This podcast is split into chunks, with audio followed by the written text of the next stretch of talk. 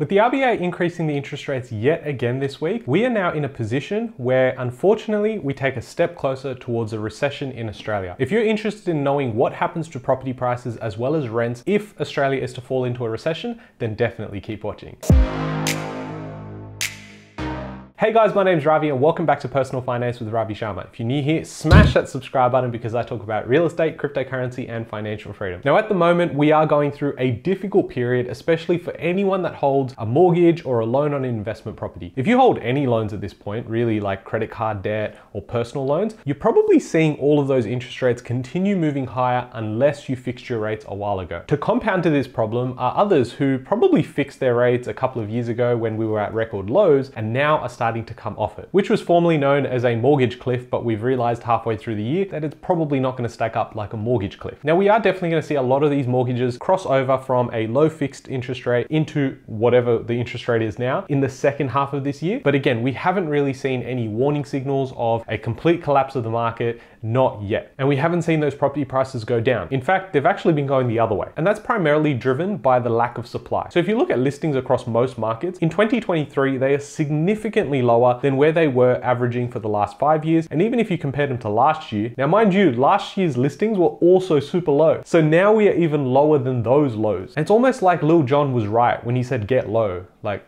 Philip Lowe from the RBA? Well, he's definitely pulling pants down across Australia because he's increased those interest rates again. And unfortunately, the dark side of this is that have they pushed too much? And this is the question that you need to ask yourself. Now, yes, you could probably read some headlines and say, well, inflation's red hot. So why the hell are we talking about interest rates being so low and that we could be facing a collapse? Shouldn't we have interest rates continue going higher? Well, the thing is with interest rates, we actually have a lag effect between the time they're actually implemented to when they actually take an effect in the country. Now, I'm to show with you a couple of things. But what I want to cover off is what actually happens to property prices when a recession actually comes into Australia. And we're going to use two most notable times where we've seen economic instability and a cause of concern in the world economic markets. So in 1990, we saw the recession that Australia needed to have. And of course, we had the GFC. But during the GFC, we didn't fall into a recession, but more on that later. Now, believe it or not, in 1990 and 1991, when Australia finally fell into a recession, a recession that we really needed to have, we actually didn't see property prices fall. We had interest rates just before the recession at about 17.5%, which is absolutely absurd. You look today and mortgage rates are at like 7% and you're going, yeah, 17 was a lot worse. But we also know that when you think about how much income you need to actually buy a house, how much debt is required now versus back then, you'll probably find that it's a lot harder today than it was back then. Now you can clearly see with this graph here by ABS that we actually saw prices increase during the recession and post the recession. But what's interesting is that this is accounting for the national market. During the same period, Melbourne actually fell by 6.1%. So when you think about Australian property prices and you go, oh, well, last year being 2022, we saw prices drop by 7.1%. Okay, everyone lost money, but that would be incorrect because we know there's markets within markets. In fact, if you looked at something like Sydney, some blue chip suburbs actually dropped by 15 to 20% during 2022, but that wasn't reflected when you looked at the national numbers. And on the opposite side of the spectrum, if you went out into areas like Adelaide and Perth, you would have found property prices actually increased during that time. And that again was not really talked about during the last six to 12 months. So it's important to know whether the recession happens in Australia or not. We could see prices go up in some markets and drop in some markets. And I know it's sort of like a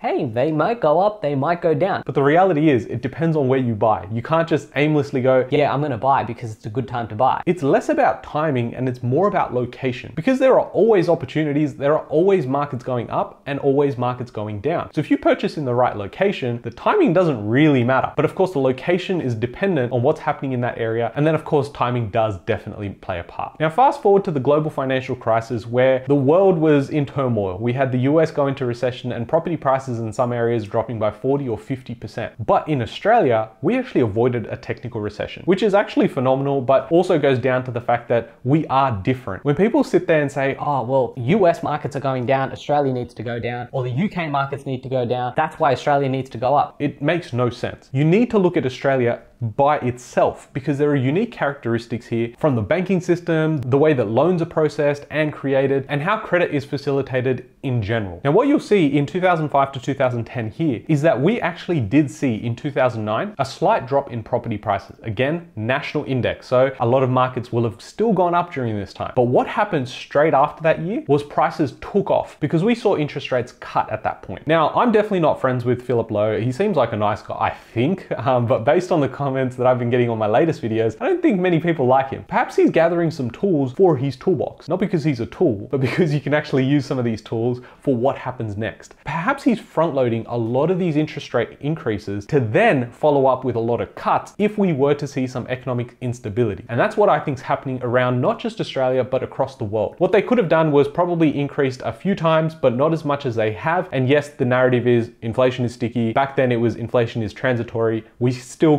continue to listen to these jokers, but they will change the narrative whenever they like. So when they feel like it's the time to actually go, yeah, maybe we're gonna have to cut, they'll make up a bunch of excuses. As of this morning, we actually just had our Q1 numbers for GDP come out in Australia. And GDP per capita actually was negative. Now, if you actually think about how big this is for the March quarter, what happened post March? Well, we've seen interest rates continue to increase. We've seen more people spend less. And therefore, if by per capita we were to see another negative number for the June quarter, well, then we would be in a technical recession per capita. Now, of course, the real GDP didn't come in negative, so we don't have anything to be concerned by. But again, you see what I'm saying. Narratives play a big part in how they make the decisions. The narratives really cause fear or anxiety in the market to keep keep you guys from actually taking action. Now, before I show you the most important graph I've shown on this channel before, but it is actually so powerful, I want you to do something. I want you to smash the like button in three, two, one, and now you should see the chart magically appear on screen, which you'll find up here. Now there's a lot going on, so let me just break it down here. What we can see is that in 1980, the chart basically starts and it goes all the way till 2022. And the main things that I want you to take away from this chart is quite evident, which is how many negative years we have in property prices. So there are far more positive years than negative years. That's an observation, that's purely logic, that's not me making an opinion. What we've also seen in this chart is that every year that we've had a negative year, the following year 100% of the time since 1980 has been positive. What does that mean? Well, last year we had a negative year being 7.1%. That means based on this graph, based on everything we know from 1980 all the way through to 2022, then 2023 should be positive. And so far property prices have been moving up. Now, interest rates increasing mean that there's probably going to be less activity, which means less listings, less transactions, and yes, that could cause a lot of people in the real estate industry to start losing jobs. If you're not a business that has the sufficient buffers in place, unfortunately you're going to run out of money because no one's transacting in property. Now, I've shared my thoughts around cycles and how people use cycles to then make decisions around purchasing property or not purchasing property. Definitely go check out this video. It can actually make quite a bit of sense when you look at long-term historical trends and what that could mean for us right now.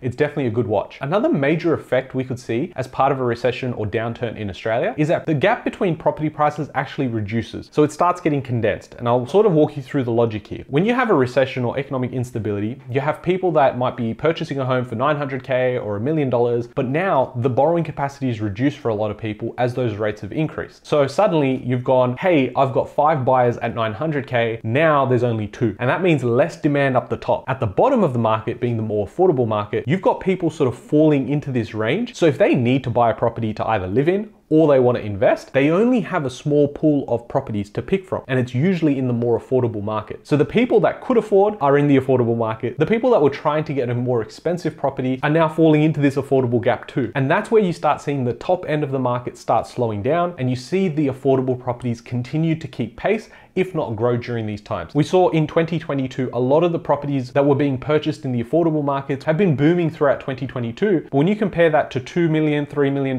property suburbs in Australia, you would have seen those property prices drop by 15 or 20% in 2022. Now, here's a really interesting graph that's come out and it actually puts a lot of things into perspective. So what it is, is more savings are put into action. Household net savings. What you'll see is that in March 2020, we obviously had the pandemic and everyone had a lot more money, right? So people had had the money, they couldn't use the money. You couldn't go out there, you couldn't travel and things like that. But what we've seen since then is a systematic downtrend. And now we've reached levels that are lower than five and a half years ago. Let's just put that into context. People got sloshed so much money. Now we're at a point where we're actually lower in terms of how much savings we hold than five and a half years ago. So when you think about going out to restaurants and it's packed and we're like, how does this make sense? Interest rates are going up, but you know, people are still buying. It's because they're using their savings. Now, yes, I'm generalizing, not everyone does this, but because we haven't really been taught good financial education during school, we have now people taking out debt on credit cards and that's starting to pick up. And we also have people dipping into their savings so that they can enjoy the lifestyle. And this unfortunately traps a lot of people because now you have no money, interest rates are so high, you have no choice but to rent in some areas and you can't get a decent rental property because we already know we have a rental crisis and the cherry on top,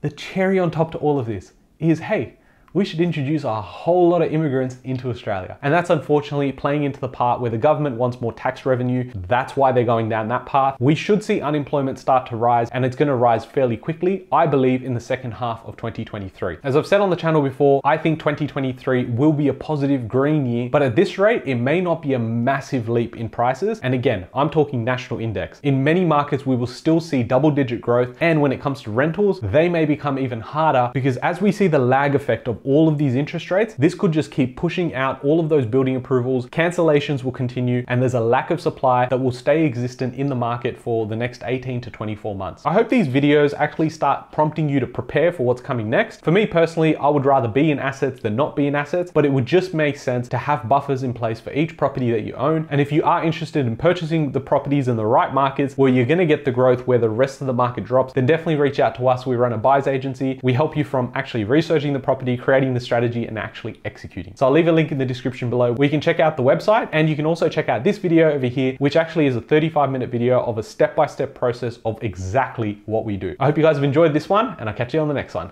Thanks guys.